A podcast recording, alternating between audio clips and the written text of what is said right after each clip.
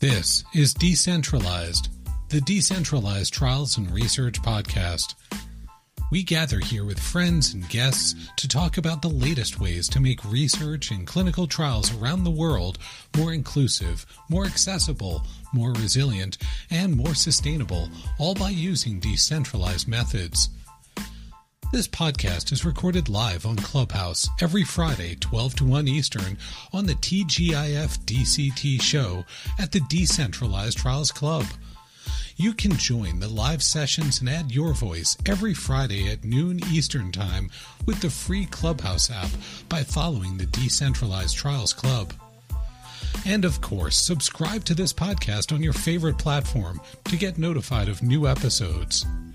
Following the club and subscribing will also help you stay current for any of the bonus content we may drop. And now it's time to decentralize.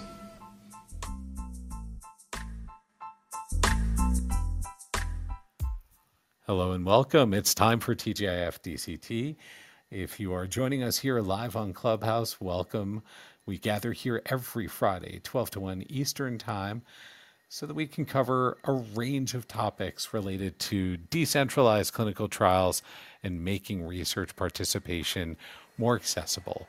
These topics come from you, the folks in our community. And so, if there are topics you'd love to see us cover, drop a message to myself, Amir Kalali, Jane Myles. Reach us through LinkedIn, Twitter, heck, even threads. Or you can to secretariat at dtra.org. Let us know if there's a topic you'd love to see, or if you'd love to join and be a guest in one of our upcoming episodes. If you're here on Clubhouse, our past episodes are here for your listening enjoyment, and you will find content there covering technical factors around interoperability and data flow, patient factors around experience, access, diversity, representation. We've had conversations around the environmental impact of clinical trials. We've had conversations around operational, regulatory, policy, privacy. The list goes on and on. Now, some of you may not be with us live on Clubhouse. You may be out there in the podcast universe, in which case, welcome to you as well. Be sure to follow the Decentralized Podcast on your podcast platforms. Give us a follow, and you'll be able to get notified if we drop some additional content during the week. These are broadcast live on Clubhouse on Fridays, and then they're dropped on those podcast platforms just a few days later. But our team is also busy grabbing some of the most listened to episodes on Clubhouse from last year and getting those out to you on those podcast platforms as well. So we'll make sure that all that content is out there and available for you. But the fun part about being with us here live on Clubhouse is opening up the floor. And so we'll follow our usual format here. We'll spend about a half an hour with our guests discussing the topic of the week and then we're going to be looking to you to open up the microphone. You'll see a little hand raising icon on the bottom of your Clubhouse app screen. And so at about half past, we'll look for the questions, feedback, and other experiences that you'd like to share. If you can't wait and you have something you just want to jump in and share right now on Clubhouse, that's cool too. There's a little chat feature on the lower left. We'll keep an eye on the chat and look for what types of conversations are happening there as well. There's a lot going on there, Amir. Absolutely. Happy Friday, everyone. And let me tell you, Craig, I'm particularly excited today because I don't think you can be in a room with Ritesh and Richie not have fun. It certainly won't be boring. So I'm really looking forward to today. Wow, there's uh, what what are you excited about about today's topic, Amir? Well, I mean, the topic itself, obviously, everyone wants to learn more about AI, LLMs, etc. That's for sure. I think for us, Ritesh and Richie will bring different perspectives. They don't spend their day jobs running clinical trials, but I think they will bring us lots of different perspectives. I'm looking forward to hearing from the audience and getting them up and see what they how they're feeling. But uh, I think you know more recently we've talked about how you know. Um, the keynote at DIA talking about AI, you know, is definitely a lot of interest. And I think there's two camps of people. There's those who are really close to it and they're really excited and frankly, you know, really frightened. And then there's those who really haven't played with it yet at all, have no idea what, it, what it's about, quite honestly, apart from the hype they're hearing. So I think there is definitely still different camps, just like any new technology wave. But as we've been telling everyone, this one's a little different. I don't think people can sit this one out. So looking forward to hear what insights Ritesh and Richie may have as they're not in our silo of clinical trials. And Amir, of course, was mentioning the opening plenary from the DIA annual meeting that happened just a minute ago. I guess that was about a week and a half, two weeks. Uh, Junaid from Microsoft was chairing that. Amir uh, was on that panel with Najat Khan from uh, Janssen, Zach Kohane from Children's. Uh, I think his name was Arwin from Flagship. Really uh, great conversation there. Uh, Jane, I know you were there in the audience. I was going to introduce you, Jane, as the inquisitive Jane or the Inquisitor. I'm not sure which way. We'll see uh, which way you, you lean today, Jane, as the conversation goes. How are you doing today? I'm excellent. Thanks for asking. Um, I'm going to go back to pragmatic innovator today. Because um, what's really interesting to me is how these new tools can help and maybe even reduce the burden of adopting technology. I don't know about that yet, but I am curious to explore that because I think there are going to be some people who just can't wait for whatever new version of these tools come. People like my son, for example. Whereas some of us are sort of like, wait, what? It does what? So, how do we use these new tools to help people get on board and drive adoption? Well, let's jump right in then, Jane. Ritesh, welcome. I'm looking at the title on our screen here, Ritesh. It is just chock full of acronyms AI, LLMs, ChatGPT, meeting DCT. Uh, Ritesh, that's probably a bit overwhelming for, for some. Can you give us a, a little bit of an intro? What are we actually talking about here today? Is, are we talking about ChatGPT and Bard, or is this is this bigger than just the playful interface that some of us are starting to experiment with online? So I think you know we need to separate all of these things. AI has been around for a long, long time, but it was applied in a sort of structured manner. What the excitement around the what we call large language models, LLMs, uh, what ChatGPT uses, what drug GPT uses, what Bard uses, all of those things are very much around how we've now been able to apply this capability of a machine being able to digest a huge amount of data very, very quickly and give us some answers on what we want to do. So some people are saying we're entering what we call the prompt economy, where you know, just like the Google search bar, you type something in and very quickly you'll get an answer. I'm not sure about that yet, but I would say that bear in mind, artificial intelligence and machine learning has been around. I think I deployed a hotel industry uh, inventory management system AI solution in 1985 on a Sequent machine that cost $3 million. So this has been around a while. The excitement is around the large language models and what can we do with unstructured data? You know, papers, uh, chart notes on an electronic health record, those kinds of things is where the excitement is. And Ritesh, my apologies. I jumped right in with my enthusiasm. I didn't even let you introduce yourself. Who the heck are you, Ritesh Patel? uh, I uh, I live and work out of my house in New Jersey today, in Montclair, New Jersey. I work for a company called Finn Partners, uh, who I joined uh, two years ago in New York, and I've been uh, actively doing healthcare uh, and trying to digitize healthcare since 2010 when I joined inVentiv Health.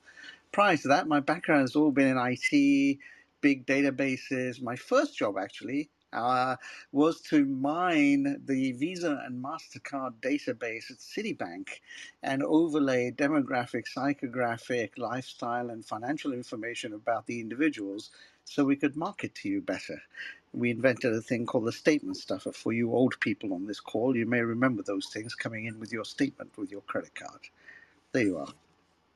There well, you are. can we just say what is it that Ritesh doesn't do? Um, uh, I will always have to mention that he owns an empire of restaurants that has unbelievable good food in uh, Indian food. And uh, he told me the other day to my that's the only thing that's made me want to frankly go to New Jersey.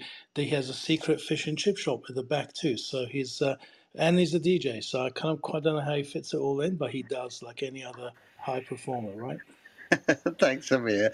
I think we had a lovely curry dinner last night with a few of us, if I'm not mistaken, Craig. Uh, fact, yeah, I you think there's a there's you. a little bit of uh, fish with mango. That's my lunch right now, Ritesh. So thank you. Excellent.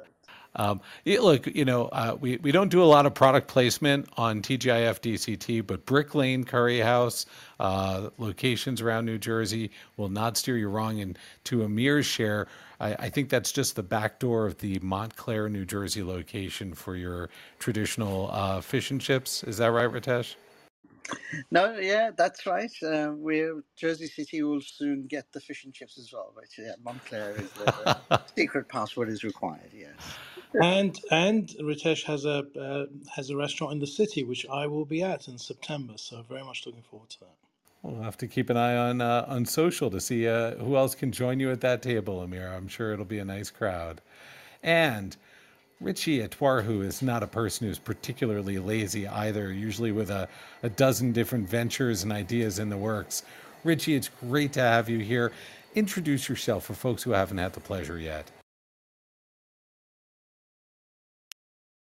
And Yep. Can you, uh, Craig? Can you hear me now? absolutely. Well, good good afternoon, everyone, and happy Friday. First of all, Craig, I, I did not realize you have such a great radio voice.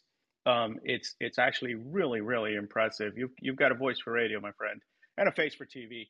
Um, Uh, come on, I was going to do my uh, face for radio line right there. You stepped on that. uh, my name is Richie. Uh, the last five years, I've been doing um, ventures, specifically what I consider to be improbable ventures. The one I'm uh, running right now is called Mobeus. And the thesis is that you could have an immersive and interactive experience just like you can get from a VR, AR headset, but on the devices that we own right now. We cracked the code uh, about two years ago and we've been hardening it. Basically, it's Minority Report meets the metaverse um, on the devices that you have, your Mac, your PC, etc. Um, that uses a fair amount of deep learning, machine learning, and computer vision. Prior to that, I founded Hu-manity.co, and the thesis there was that human data should be owned as human property so that we can have fair trade data on top of property law. Um, natural language processing used there to look at business to consumer contracts and then um, you know introduce negotiability to those contracts instead of a instead of a single I accept button um, and decentralized technologies there for storing the uh, the property rights and the leasing rights of the data for fair trade data. Prior to that, I was chief digital officer for IQVIA, um, where I brought together sales and marketing technology, grew a business from 750 million to 2 billion, and I spent the first 12 years of my career on Wall Street in different technical capacity. So glad to be here. Um, Craig, did you want me to just open up on AI, uh, or how would you like to do this? I think having you open up on AI sounds like a great place to start. I imagine there are some folks in our audience that are, uh, some percent of them, as Amir said, that may be wondering, is this the end of my job? To Ritesh's point, is my job changing to be a prompt engineer? Um, so there are definitely workforce questions, but there's a lot of upside opportunity here. How are you framing this in your conversations with leaders today around the future of AI in their business? So, two points of views. One is just like every other big invention we've ever had, from fire onwards, there's always a healthy and needed spectrum of opinions upon the, the technology. And the spectrum that I like to think about is you've got your realists in the middle, you've got your optimists on the right, you've got your pessimists on the left, and you have your far uh, right or the evangelists, and then far less left are your alarmists. So I tend to I tend to look at the valid opinions that must be there from alarmist to pessimist to realist, optimist, and evangelist. Um, and we must have all of those opinions because we have a responsibility for how we implement a technology into culture, obviously. What is unique, and Ritesh touched upon this a little bit, what is unique about AI today that was not unique or not there about two years or so uh, ago is the fact that the models are now generative. And generative um, needs to be underscored a little bit so that we can understand what's different and why now. Generative is the basic construct that the model can actually come out with an answer that that seems like something that you did not put into it. And and and you'd go well wait a second. You know i used to have predictive analytics back in the day which which is a version of uh, or at least applying artificial intelligence and i would get answers out of it. Yes but the answers that you got out of that you actually put those answers in there. Um, it's just giving it to you in a faster way uh, maybe in a more precise way uh, maybe in a, in a more beautiful design but you back the human has actually put that information in there what is coming out of these transformer models is that the way the information is coming out, it's almost unrecognizable to what went in. And that's the nature of the generative aspect of it. Um, you can think about it as, you know, Google being one format of interacting with technology and ChatGPT being a second format. And what's different is that Google is a linear transaction, right? You you you put um, you know inquiry in, information out. And that's a single transaction. Whereas ChatGPT is creativity in, inspiration out. You get inspired, you go creativity in again, inspiration, uh, inspiration out. And it's a recursive loop that actually has a profound impact on the intelligence and the creative creativity of humans. And so that's what's kind of different here the other thing that has been moving at the same time, and I just want to touch on this, is that for the most part, what we've seen before is we were using text in its digitized format, and that's still in the large language models today. But what's different today is anything that's dematerialized. So anything that can be represented digitally can now be modeled, can now be simulated, and can now be generated. Whether that's voice data, whether it's DNA, whether it's protein, whether it's molecular structure, that's what's moving at the same time. And these things together create both opportunity and threat. So, Richard, one thing you said that I just want to kind of um, talk about, which is you described the normal spectrum of reaction to any new wave of technology. However, I think one thing that I see that's kind of different for this one is that normally the evangelists are not the alarmists, right?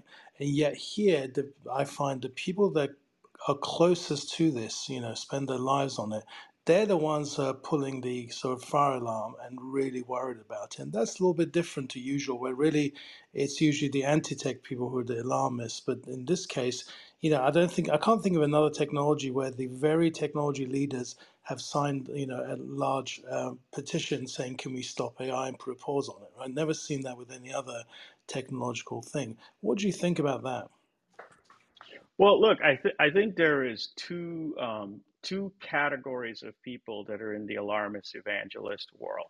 There are the people, and I, will just I'll say this: it, it doesn't mean to be controversial. There are people who actually understand the math, and then there are people who understand the impact of the math. Okay, for the people that understand the impact, you'll see them both on the evangelist and the alarmist side.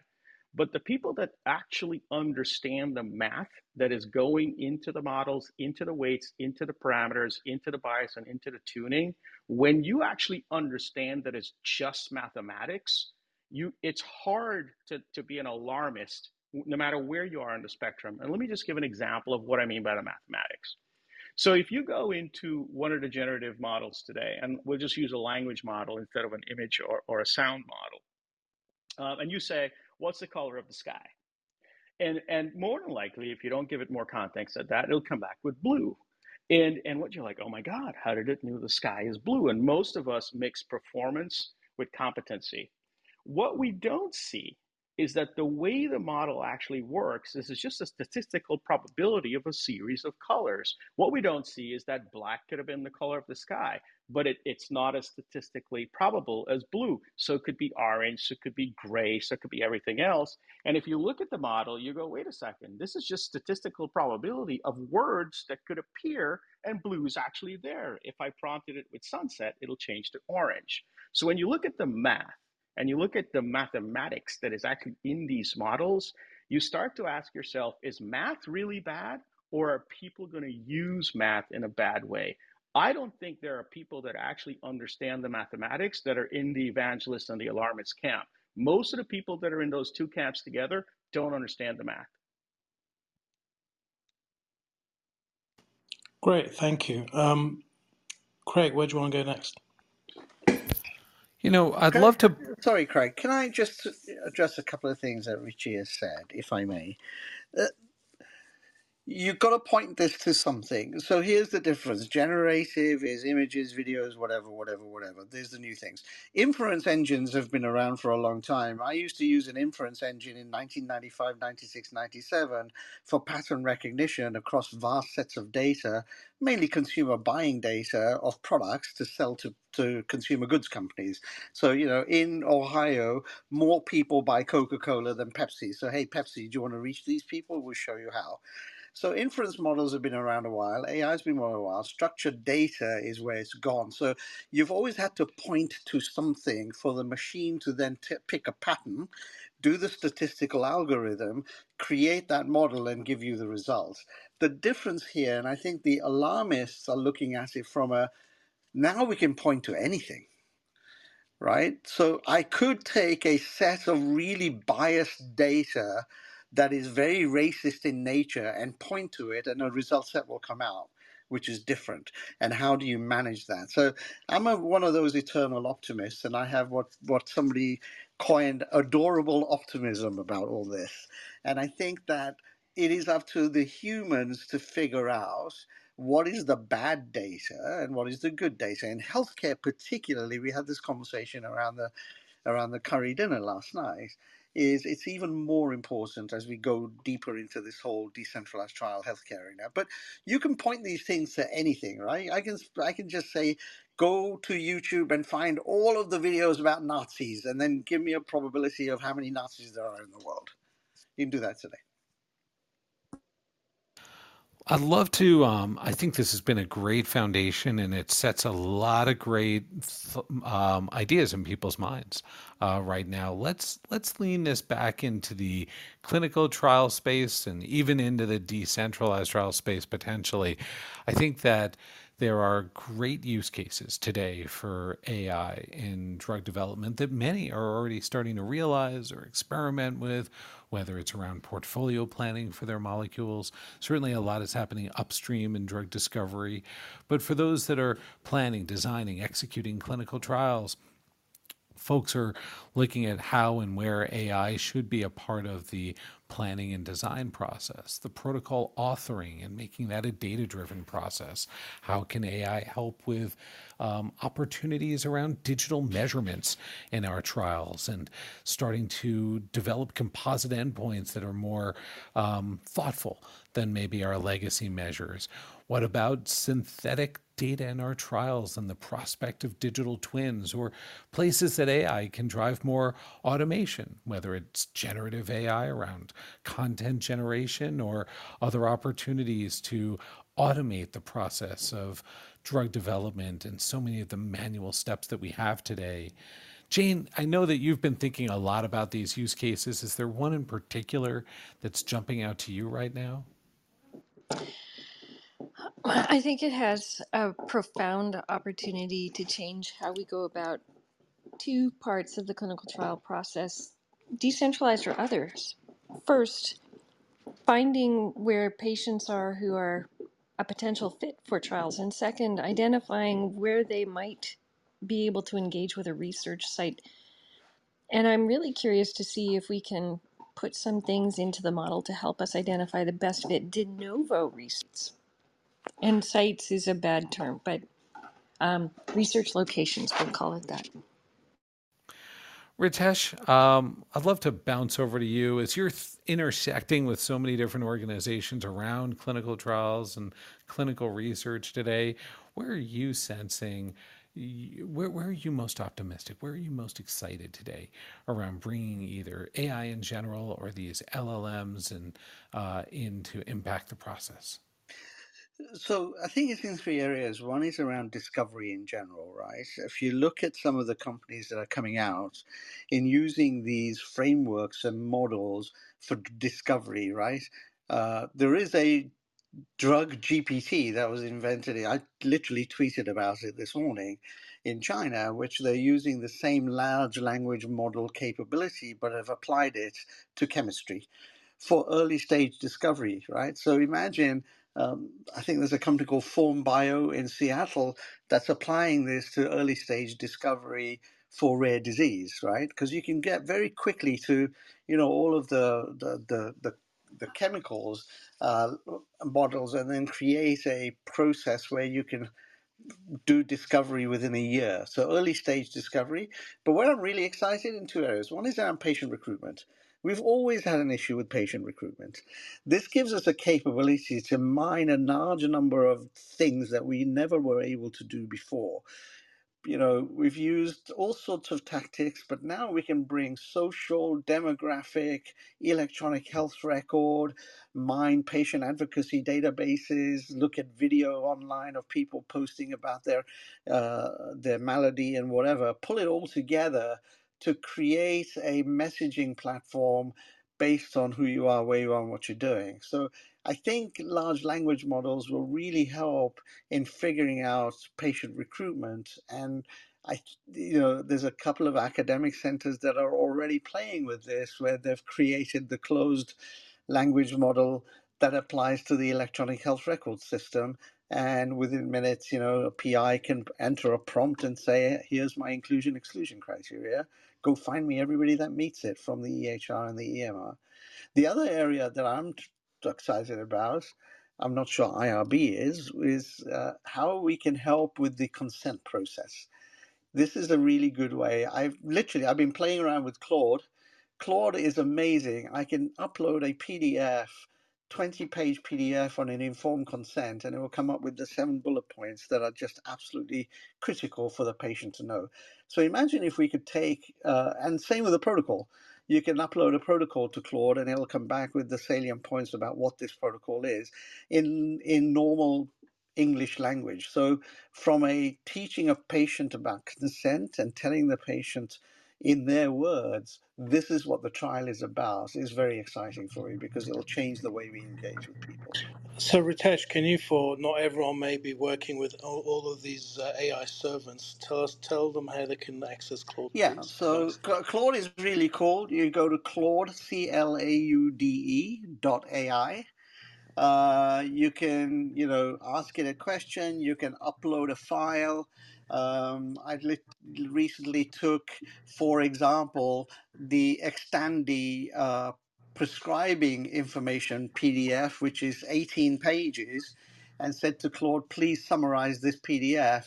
And it came back with six bullet points about what really are the key prescribing information data a doctor would need, right? Things like that. Yeah. Uh, and, and Craig, to your question, I guess my view of it is as opposed to asking where can this help in clinical trials and decentralized, my question is, where can it not be appropriate? Because frankly, when I think of every component of what we do, I can see a use case for where these models could help us be more efficient, better in so many different ways. So I guess my question, honestly, is, you know, where do we see where this wouldn't be appropriate? I mean, I, I think. Well, let me uh, let me build riff on that one then, Amir, with Richie, because uh, Richie, there's a, a dark side to some of these tools.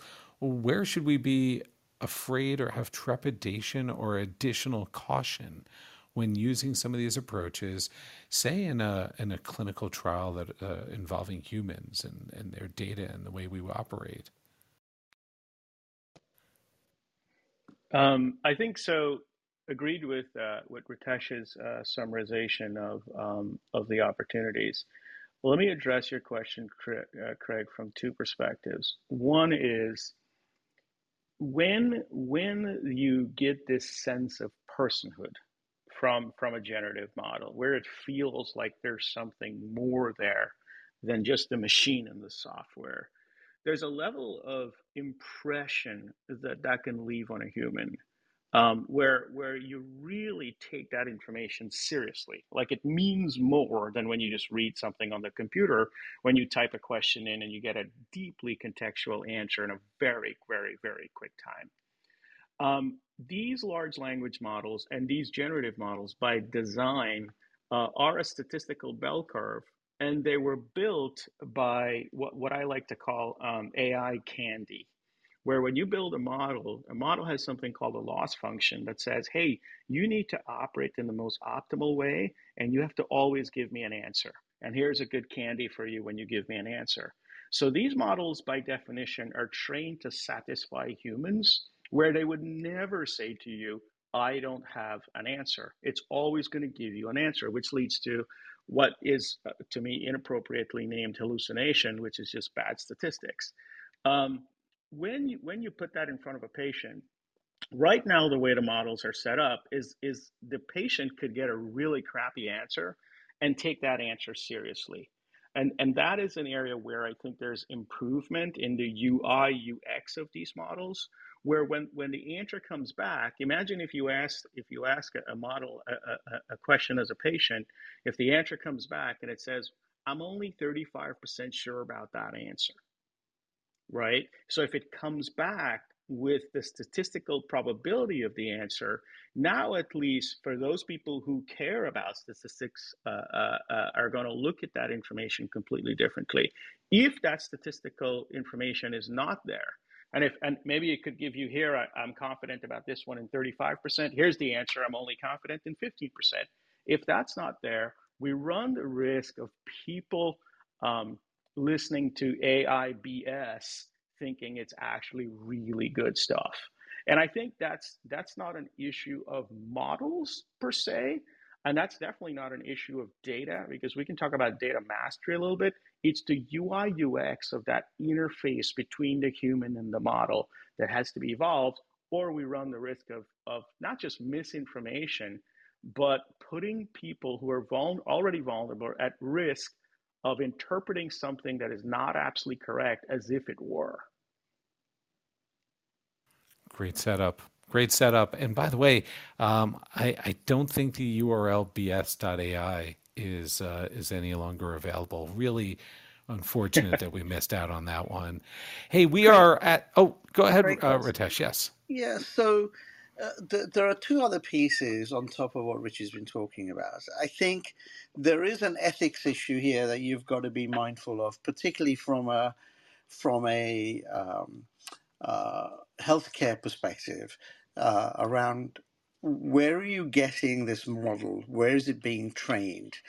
Um, you know, when we do traditional work, there's always references that are checked, and there's always places where you're annotating and you know you're making sure you're sort of showing the right sources of information uh, when you publish something and that needs to be done in this model and i fear that sometimes people, humans get lazy, right? If, if it's convenient for me to just put in a prompt, hey, can you give me a protocol design template? And off you go. You've got to make sure where the heck did the language model get that protocol the template in the first place? And I, I worry for healthcare and particularly in the trial world that if we rush too quickly, we may not provide the right materials to Richie's point earlier, and we may run deeply into something that will bite us in the back uh, later on. So I think if you read the Peter Lee book uh, on sort of the Microsoft experience, um, they were surprised that how their model, without really being trained specifically in the domain of medicine, how good it was in their opinion, right? How, what it did. Now, Google obviously has taken a different approach, right? They've actually gone down the road of a very specific model uh, that's trained on medical information. So it's interesting how different companies are definitely approaching this differently. We are at the bottom of the hour. And so, for our friends that are just joining us here live on Clubhouse, we'll say welcome. You've landed in the Decentralized Trials Club. And just a reminder, we do gather here every Friday, 12 to 1 Eastern, to cover different topics related to decentralized trials and making research more accessible. If you're here live in Clubhouse, you can give a follow to the club uh, just by tapping decentralized trials in the upper left of your screen. Remember, from there, you will find replays of conversations like these from over the last year, year and a half. Gosh, how long have we been doing this now? If you're not uh, with us live, you're probably listening to our replay on the decentralized podcast available on Spotify, Apple, all your favorite podcast platforms. Make sure you're subscribing there because that's how you'll find out about updates and new content that we drop. Uh, the conversations are live here on Clubhouse on Fridays. They drop just a few days later on those podcast platforms. We're also grabbing some of your favorite, most listened to episodes on Clubhouse and getting those pushed out on the podcast as well. Today, we're talking AI, large language models, ChatGPT, Bard. We're talking about um, uh, who's our who's our French friend Claude.ai. Uh, we're talking about all of these awesome technologies and their use cases starting in healthcare, leaned into medicine development, leaned into clinical trials, leaned into decentralized clinical trials. If you've been with us here live before, you know this is where we like to open up the room. And so if you have questions, comments, experiences, a lot of you are dropping them in the chat, which is fabulous. Bring your voice, jump on stage with us, right, Amir? Absolutely, Craig. I was just going to mention that you mentioned BS.ai. So, so um, there's a guy in China called Zhu Peng who has registered not only BS.ai but about a thousand other .ai domains that he's selling. So he's taking a portfolio approach, I guess, that if he hits it big with one of them, selling them. But he basically has a market corner that he's like take the alphabet and just put .ai under it. He's bought it, so it's really quite fascinating. So you're saying he is squatting on BS.ai? That and another thousand ones. Yep, yep. I'll have to keep that in mind. hey, it's business and everything, right? Um, you know, one use case that I'll say I am very excited about. While we'll we'll uh, we'll wait and see if anyone has any uh, shares they want to bring on stage. I'm looking at you, Joe Dustin, dropping some things there in the chat as an example. Um, but Oh, I think Joe may have had to step out of the room, so we'll have to pull those on stage ourselves.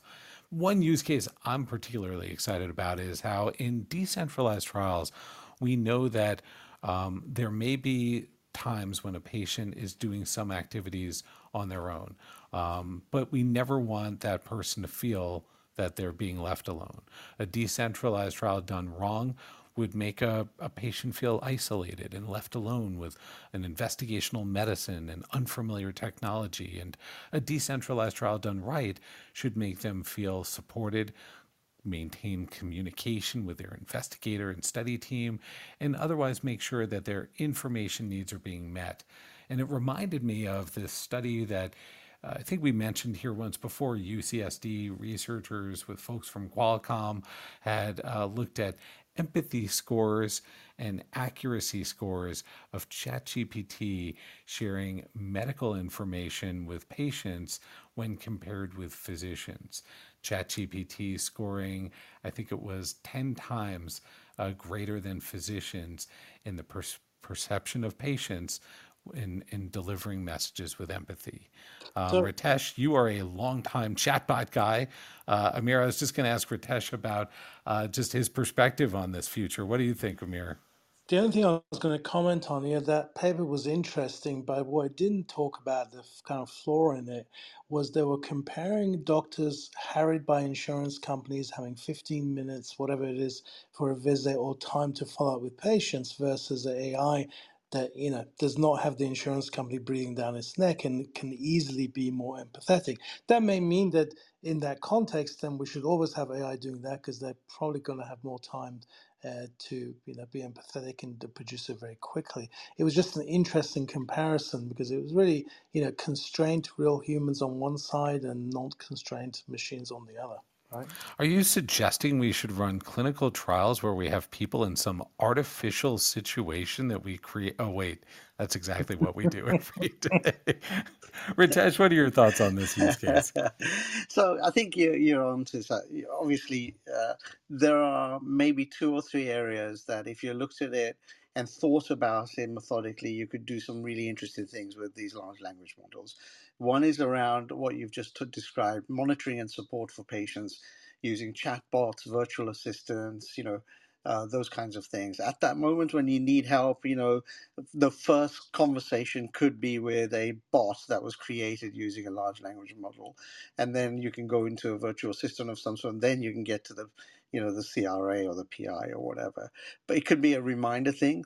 A lot of applications around protocol deviation management, right? What do you when we get protocol deviations, they're around things like uh, you shouldn't have eaten this morning. Why did you eat?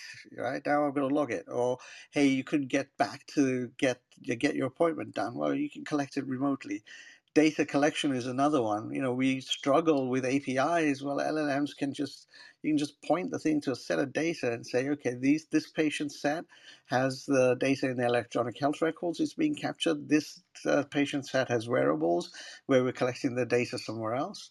Um, so I think, and then patient retention is another one I, I look at, and how can we continually engage with them using these chatbots and virtual assistants from these models uh, and not have the burden put on the CRA to make an outbound phone call or a text message or an email of some sort, right?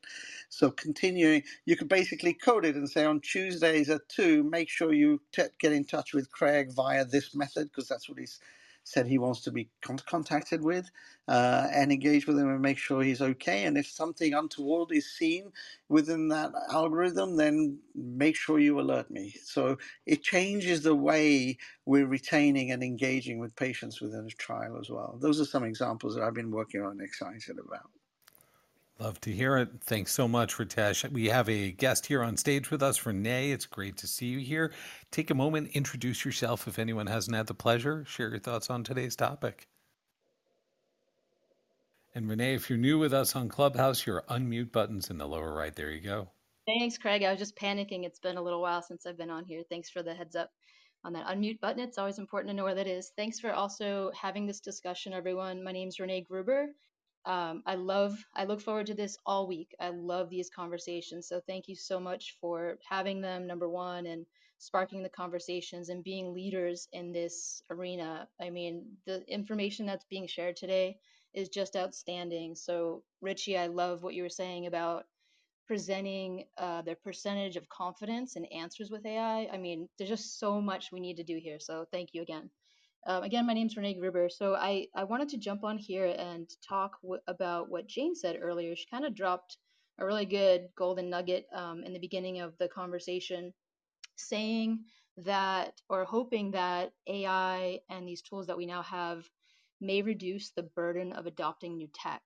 And I'm hopeful for that as well. Uh, what I wanted to say about that is that I think there's a large intersection between what people think of AI and automation, right? So, Ritesh, you're just talking about triggering personalized conversations depending on maybe a patient's schedule. Um, a lot of that falls under the automation umbrella, and I think we ha- may have more tools at our disposal currently than we think. Um, AI is fantastic, and I think there's you know a conversation to educate the greater masses about what the distinction between those things are. And um, and utilizing the tools and it comes back to the user experience the patient experience like you were just saying ritesh and, and richie really understanding how to speak with them. Give them a vip service right when you're recruiting patients because it's so important and truly they should own the data like you said richie. So i just appreciate this conversation and would love to hear your thoughts on the intersection of AI and automation.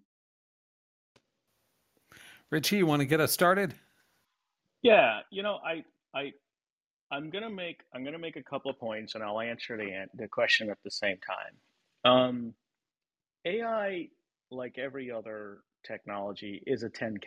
It, it's it's a 10k marathon, and I would say we're about at a 300 meter yard so far in the journey to AI. Um, we, we're at the stage right now where we're doing what I like to call the lift and shift uh, uh, period of a new technology. Um, you may remember lift and shift from, you know, when the internet first came out, everybody just took their paper menus and brochures and digitized it and put it on a website, right? Um, lift and shift. But eventually, what happens is that the technology permeates into processes and then eventually changes business models.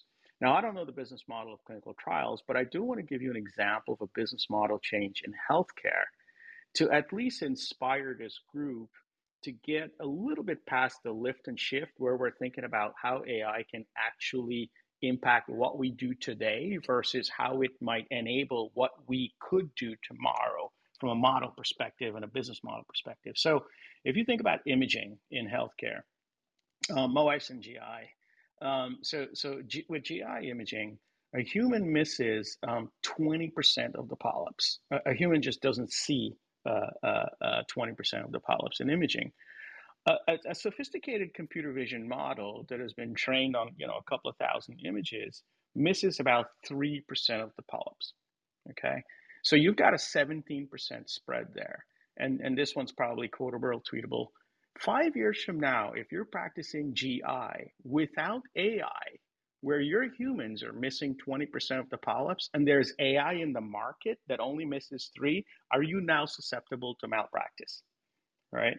And so as as we think about the technology, I would encourage everyone to do the lift and shift for sure. Think about what we do today and how we can improve what we do today. But at the same time, recognize that there's business model shifts that are coming down the pipe over time. And that's the first point. If you just give me another uh, minute or so to make a second point, um, we talked a little bit coming into this of, of, on the future of work and the future of experience. Um, I think I think we should automate everything we can possibly automate. Why would we not? And I, I asked the question, why would we not? Because I think back to Peter Drucker, and I think back to how you know Drucker kind of kind of codified for us that we would move from manual workers to knowledge workers. And and if if you if you're not familiar with, with this particular Druckerism, my grandfather, you know, was a carpenter or a farmer, and here I am working on computers. You know, those are physical strengths, these are intellectual strengths. And and it was technology that got us there. The motor was introduced, which commoditized labor work, and the, and the personal computer was introduced, which commoditized information sharing. And as a species, we moved from manual work to knowledge work. Nobody wants to go back. Nobody would go back. I see the Goldilocks conditions again for us to take one of those other leaps where we're going to move from knowledge workers to what I call visionary workers, where it's no longer about sharing information, but sharing your imagination. And I think that we should automate the heck out of anything that could be automated right now and not just worry about could I replicate one of these documents? I forgot the acronym that was used for a document, an IRB, but to start to envision what other things could be replicated to really start to focus on the imagination and the creative aspects of work that's coming because i think that's where the opportunity really is past the lift and shift phase Wow, there's some great pearls there, Jane. I mean, from the uh, incremental lift and shift to keeping the eyes on the more radical, automating everything along the way. What are some of your thoughts as you're uh, reflecting both on Renee's uh, perspective that I know lit up some fire in your uh, little bubble here on Clubhouse, but also where Richie was headed? Um, well, first, to Richie's point, I was having this conversation with my dentist yesterday, and he was Uh, his wife is in insurance and was sort of a chat GPT disbeliever. And so he helped her get set up so she would ask a really complicated prompt to, I think it was OpenAI. And she had to acknowledge that the machine gave at least as good an answer as anything she could have generated. So that was a conversion in situ, like in five seconds. I also wanted to just call out what Richie's talking about, like this shift, lift and shift mentality, and how we could do better. It, I found it really interesting as my son and his peers were thinking about what things they wanted to study in university. The concept of sustainability of their work and how these tools could unlock their potential was a big part of what they were thinking about. It wasn't necessarily from fear, but pragmatically, they eliminated a whole lot of things that they thought, well, that's just not going to exist in five years. So I wonder if there's something very different in the way that people are thinking about this based on how early it entered their lives. Ritesh, I, I oh, uh, Richie, I, I see you're coming off, and then Ritesh, I'd love to hear your reflection on this. Richie? Uh, Ritesh first. so I think yeah, I t- totally agree with Richie. Uh, I was actually going to put it in the chat. Uh, you know, it this reminds me of Web 1.0. It really is that kind of moment where we started off with this. Let's just put our catalog online. Or I remember a board meeting where we were presenting to the board of Col- Colgate Palmolive, and we had to bring a computer in and look, hook it up to a telephone to show them their new website, colgate.com.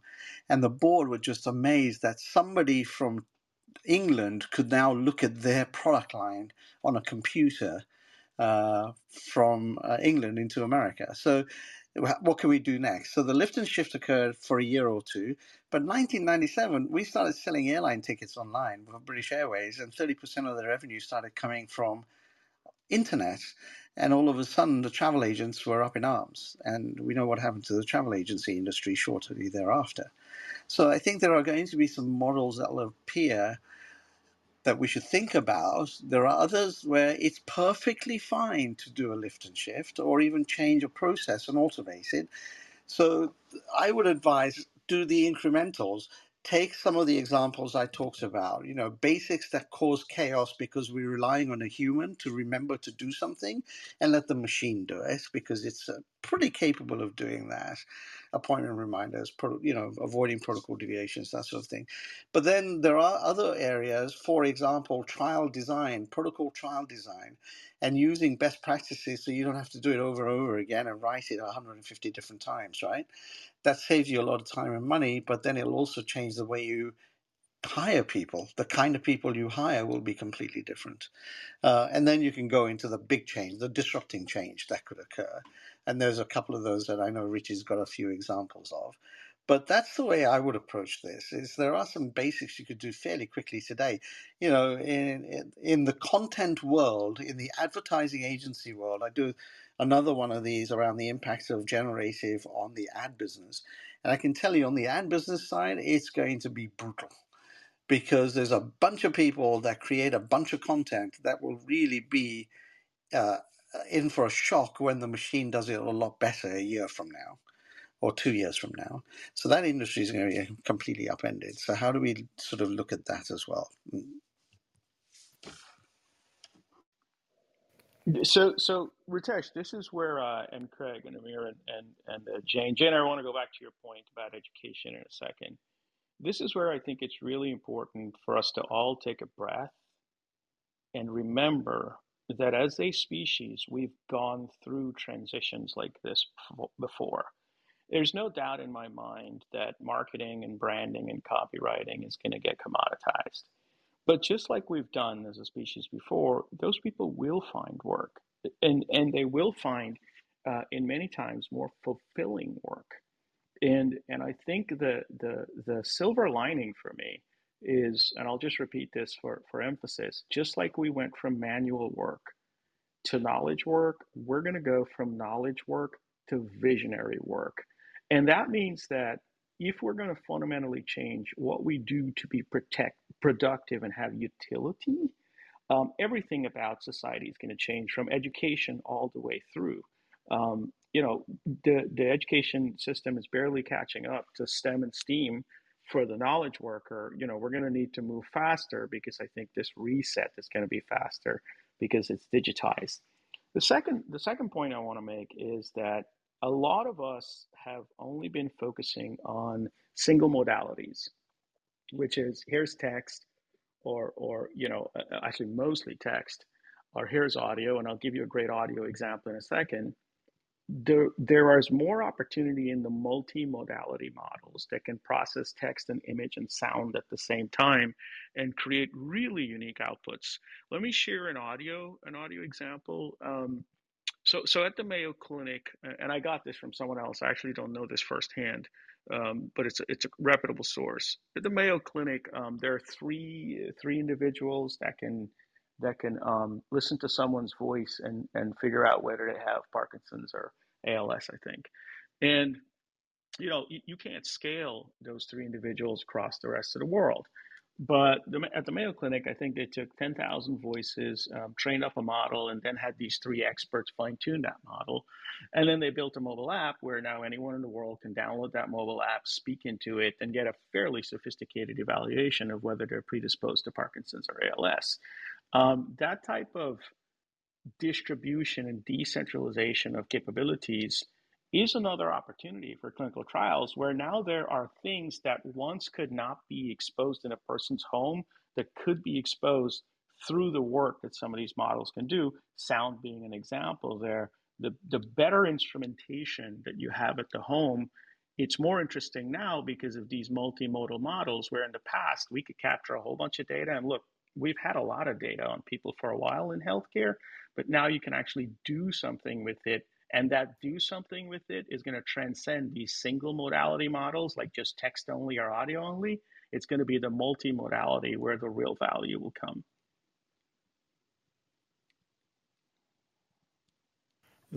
Craig, for folks on this call, one of the things I would encourage everyone to do, and I've been on this evangelism thing, get every CRA trained up on this. Take one model, right, and start getting the CRAs to start using it because the guys at the cliff face on a day to day who are harried and are doing 62 things during the day for a study will figure out because it is human ingenuity right that if i do this and use this tool i'm going to change the way i do this. And i think encouraging people to start uh, getting those people who are actually doing that work playing with these tools and then looking at ways they can use these tools to make their day better will ch- start beginning that process of then how can we really change so I, oh go ahead I was Jane. just going to say, Ritesh, I love that concept. Now the pragmatist in me is like, and so many of them can't even access Google. I, I know. I, did, I, so, help us. Like, let's talk about that another day. Well, I feel like so many of these tools are getting embedded as co-pilots for me in the email app that I'm using in my, uh, my in my Google Doc instance. Um, but to your point, Ritesh, we don't have to wait for it to become embedded in the software no. that the CRA is using. The exactly. the agile CRAs, the CRA workforce that that wants to lean forward and be um, resilient and ready for the future can start to um, can start to cross over and work with these tools today as long as they're not uploading protected patient information or proprietary company information. Do you this mind if I speak to that, Craig? I don't know if I can jump in here. Renee, you absolutely can. Thank you. I don't want to overstep. Um, the conversation, like I said, just gets me uh, very excited with everything that's happening here, and the and it's so important. So um, what I wanted to say back to Ritesh's point of of implementing these things for CRAs to be able to utilize them. I mean, they're so busy. You guys know that, right? With studies, I see it day to day. Um, they just have so much on their plates, and they, from what I've seen, they really do care about the patients, which is fantastic. But they're overtaxed, you know, figuring out inclusion exclusion, just the protocols. I mean, there's so many things that they have on their hands. So what I've been on a mission to do in the last, gosh, six years, I think, um, is implement things to make that easier and really simplify the tools. Like Jane, you just said they they have a hard time using Google and things. Um, yeah, sure, that can be true, but simplicity. If we can get to a simplicity learning stage that helps them in their day, once they catch on, they're very loyal. You know, they want to do better. They want to have it be easier.